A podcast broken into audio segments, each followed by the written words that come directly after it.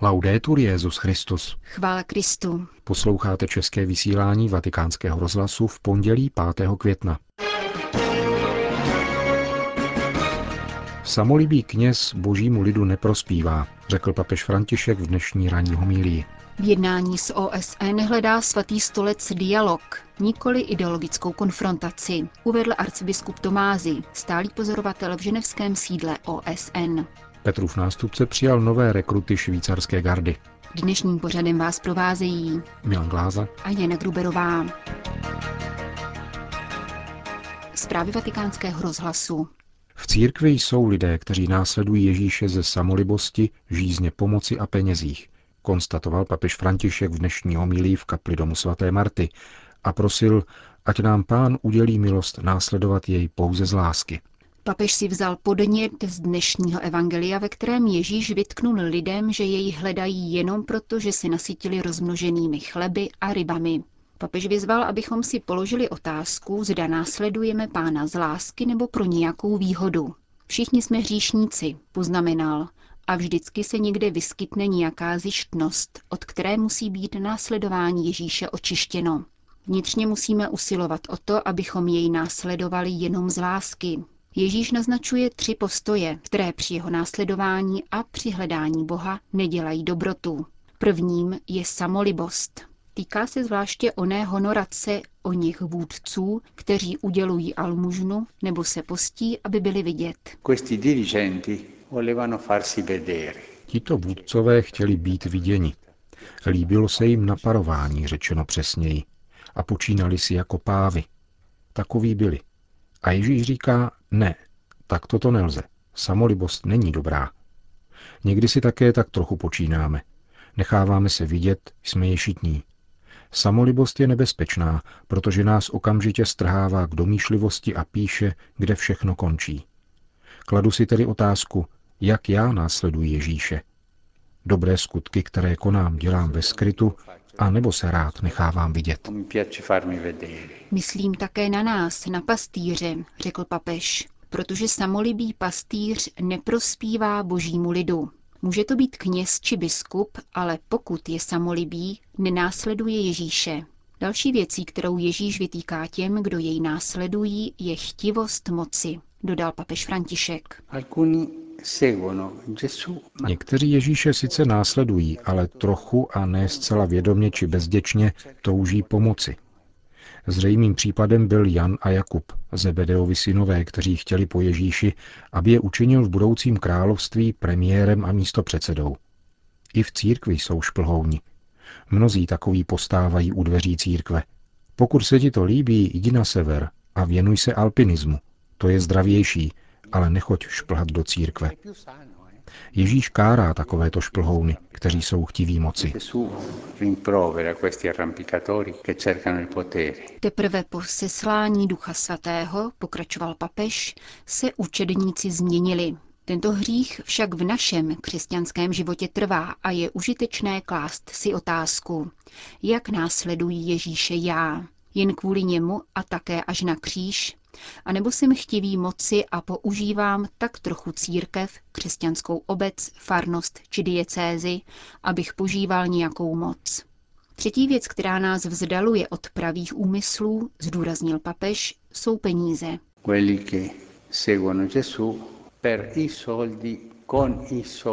Existují takoví, kteří následují Ježíše pro peníze a s penězi. Chtějí, aby ekonomicky profitovala farnost, diecéze, křesťanská obec, nemocnice, kolej. Pomysleme na prvotní obec, která toto pokušení měla, na Šimona, Ananiáše a Safíru. Toto pokušení existovalo od začátku. A poznali jsme mnohé dobré katolíky, dobré křesťany, přátele, dobrodince církve, nositele různých vyznamenání, kteří, jak se ukázalo později, uzavírali poněkud nejasné obchody, byli podnikateli, kteří mnoho vydělávali. Prezentovali se jako dobrodinci církve, ale dostávali mnoho peněz a ne vždy čistých peněz. Prosme pána o milost, uzavíral papež dnešní ranní homílii, aby nám duch svatý umožnil následovat pána a jenom jeho, se správným úmyslem, bez samolibosti, bez touhy pomoci a bez touhy po penězích. Švýcarsko. V ženevském sídle Spojených národů probíhá v těchto dnech 52. zasedání výboru OSN o úmluvě proti mučení a jinému krutému, nelidskému či ponižujícímu zacházení nebo trestání. Svatý stolec k této úmluvě přistoupil roku 2002 jako zástupce městského státu Vatikán a o deset let později popsal ve své vstupní zprávě, jak danou úmluvu naplňuje. Tuto základní zprávu svatého stolce nyní společně se zprávami sedmi dalších států posuzuje desetičlený odborný výbor. Vatikánskou delegaci vede arcibiskup Tomázy, který dnes dopoledne zprávu svatého stolce prezentoval. Dnešní dopolední setkání bylo velmi otevřené a poměrně klidné. Nyní si připravujeme odpovědi na zítřejší odpoledne. Chceme z právního hlediska vysvětlit zodpovědnost svatého stolce jak při aplikaci úmluvy proti mučení, tak co se týče zločinů proti nezletilým, kterých se dopustili církevní zaměstnanci. Prvotním zájmem svatého stolce je hájit nedotknutelná práva lidské bytosti, zdůraznil vatikánský diplomat před výborem OSN. Úmluva proti mučení je proto důležitý nástroj při potírání skutků, které vážně zraňují lidskou důstojnost. Vzhledem k tomu, že úmluvu podepsal městský stát Vatikán, je zavádějící vtahovat do hry údajnou zodpovědnost svatého stolce za možné zločiny každého jednotlivého katolíka, zdůraznil monsignor Tomázy. Pro mnohé lidi je těžké pochopit, že výkon duchovní moci se svými prostředky a principy liší od výkonu politické a soudní moci. Vzhledem k tomu, že papež je nejvyšší církevní autoritou, lidé si myslí, že může rozhodovat o chování jednotlivých členů katolické církve a tudíž také o trestech, které by si případně zasloužili. Moc klíčů ale není mocí světa. Členové katolické církve, rozpílení po světě, ať již kněží, biskupové nebo laičtí věřící, nejsou občany městského státu Vatikán, níbrž občané zemí, ve kterých žijí a jako takový mají stejná práva a povinnosti. Svatý stolec ústy svého vyslance vyslovil přání, aby se úmluva proti mučení neodchylovala od oblasti, které se má týkat. Zavádění dalších témat totiž tuto úmluvu odvrací od původního cíle a vystavuje riziku životní situace těch lidí, kteří skutečně trpí mučením. Práce posuzujícího výboru OSN je pak nejenom neúčinná, ale doslova kontraproduktivní, upozornil arcibiskup Tomázy. Ku příkladu se zdá nadbytečné otevírat v rámci úmluvy proti mučení diskuzi o sexuálním zneužívání dětí, kterou právně upravuje úmluva o právech dítěte. Původní text úmluvy proti mučení se tohoto zločinu vůbec netýká. V mezinárodním kontextu Spojených národů a veřejné mezinárodní kultury se setkáváme se dvěma různými pozicemi, co se týče vztahu k některým základním a nosným hodnotám společenského soužití. V případě nakládání s dětmi je střed této dvojí mentality obzvlášť zřejmý. Není pochyb o tom, že dítě, které necháme zemřít, je zcela jasně vystaveno mučení. Například v Kanadě takto v letech 2000 až 2011 zemřelo 622 dětí, které se narodily živé po potratu. Jenom za rok 2005 to bylo 66 takto umučených dětí ve Spojených státech amerických. Některé potratové metody jsou zřejmým mučením – Patří sem metoda rozšíření krčku a vyprázdnění dělohy, kdy se ještě živý plot rozdělí na více částí a po kouscích vytahuje z dělohy. Je zřejmé, že jako svatý stolec budeme hájit takový pohled na lidskou bytost, který vyplývá z naší křesťanské tradice a z realismu přirozeného práva. Katolická církev proti mučení opakovaně vystoupila, a to na nejvyšších pozicích. Dodal vatikánský diplomat a poukázal na poválečné dokumenty magisteria.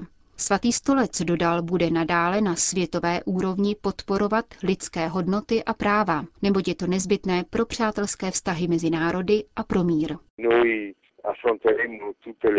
Budeme k jednáním s výborem OSN přistupovat tím nejlepším možným způsobem, ve snaze zahájit konstruktivní dialog a nikoli vstřed. Konfrontace začíná tehdy, když zástupci neziskových organizací velmi polemickým stylem pronesou určitá tvrzení, která jsou pak vnímána jako spolehlivé informace, i když někdy tomu tak není. Jako každý stát, který k úmluvě proti mučení přistoupil, je svatý stolec vázán jejím zněním. Interpretace odborníků zajisté nejsou tak závazné a někdy je jiní experti dokonce popírají. S výkladem odborného výboru je tudíž nutné nakládat pozorně a opatrně. Zejména je však třeba zabránit tomu, aby byrokracie, navzdory své dobré vůli, nahradila demokratické rozhodování jednotlivých států. Informuje vyslanec svatého stolce v ženevském sídle OSN arcibiskup Tomázy. Výbor odborníků bude zprávu o tom, jak městský stát Vatikán respektuje úmluvu proti mučení, vypracovávat do 23. května. Poté zveřejní své závěrečné připomínky, na které mohou ratifikující státy písemně reagovat. Vatikán. Den před slavnostní přísahou přijal papež František nové rekruty švýcarské gardy. Jak je tradicí, budou začleněni do této elitní jednotky v den, kdy se připomíná hrdinství jejich předchůdců při obraně papeže Klementa VII. za tzv. Di Roma, vyplenění Říma v roce 1527. Ze 189 členů papežské gardy tehdy přežilo jen 42. Společenský a církevní kontext se od té doby velmi změnil, řekl papež ve své promluvě v Klementinském sále Apoštolského paláce. Ale lidské srdce zůstalo stejné, schopné jednat statečně a věrně. Acriter et fideliter, jak hlásá heslo gardy. Zvláštním úkolem dnešních gardistů je vydávat křesťanské svědectví před těmi, kdo přichází do Vatikánu. František se pak zastavil u historických uniform gardistů. Uniformy, které oblékáte, budou mít letos 100 let. Jejich barvy a fazóna jsou známé po celém světě. Připomínají odanost, serióznost a bezpečnost. Jsou rozpoznávacím znamením mimořádné služby i slavné minulosti. Za každou z uniform je nicméně konkrétní člověk se svou rodinou a zemí, z níž pochází, specifická osobnost s vlastním způsobem vnímání, s životními touhami a plány. Vaše uniforma je charakteristickým rysem švýcarské gardy a přitahuje pozornost lidí. Pamatujte však, že tím, co má především zapůsobit na druhé, není uniforma, níbrž ten, kdo ji obléká, a to svou vlídností, vstřícností a laskavým přístupem ke všem. Řekl papež v promluvě k novým gardistům. Ačkoliv se v řadě průvodců milně traduje, že uniformy švýcarské gardy navrhl Michelangelo, její současná podoba pochází až z roku 1914. Tehdejší velitel gardy Gilles Repond se chtěl vrátit k původnímu vzhledu uniform a ve svém návrhu se inspiroval Rafaelovými freskami. V současnosti se uniformy švýcarských gardistů ší v České republice, v Třešti u Jihlavy. Vatikán. Lékem na nezahojené rány z doby dlouhé občanské války je autentické obrácení srdce k evangeliu. Jedině to může vést lidi k bratrské lásce a odpuštění. Píše papež František v poselství biskupům z Burundi, kteří jsou v Římě na kanonické návštěvě Adlímina. František připomněl památku arcibiskupa Michála Courtneyho, věrného až k oběti života, tento apoštolský nuncius irského původu byl v roce 2003 v pouhých 58 letech zavražděn během své mise v Burundi při jedné z pastoračních cest. Prvními svědky povolanými žít autentické obrácení jsou kněží, zdůrazňuje svatý otec, a vyjadřuje zároveň radost nad tím, že v tomto malém státu střední Afriky kněžská povolání nechybějí. Přednedávnem byl v Burundi otevřen už čtvrtý kněžský seminář. František nicméně podotýká, že dnešní povolání jsou křehká a mladí potřebují kromě kvalitního vzdělání také pozorné duchovní doprovázení v průběhu celé formace. Papež velice ocenil práci řeholních řádů v oblasti vzdělání, zdravotní péče a pomoci uprchlíkům, kteří se uchýlili do Burundi. Současně vybízí biskupy, aby věnovali pozornost mnoha novým laickým komunitám, jak ve formaci členů, tak v pozorném rozlišování charizmatu, Mezi priority biskupů patří také lidská a křesťanská formace mladých lidí. Papež povzbuzuje zejména k rozvoji katolického školství, které má vedle kvalitního vzdělání zprostředkovávat také hodnoty víry a evangelia. Usilujte o to, aby co největší množství mladých lidí mělo přístup k hlásání víry. Usilujte také o přítomnost církve v institutech vyššího vzdělání a na univerzitách, aby se mohla rozvíjet ve veřejných institucích citlivost ke křesťanským hodnotám a tak se mladí lidé mohli podílet na vytváření lištější a spravedlivější budoucnosti. Stojí v poselství svatého otce biskupům Burundi. Končíme české vysílání vatikánského rozhlasu. Chvála Kristu. Laudetur Jezus Christus.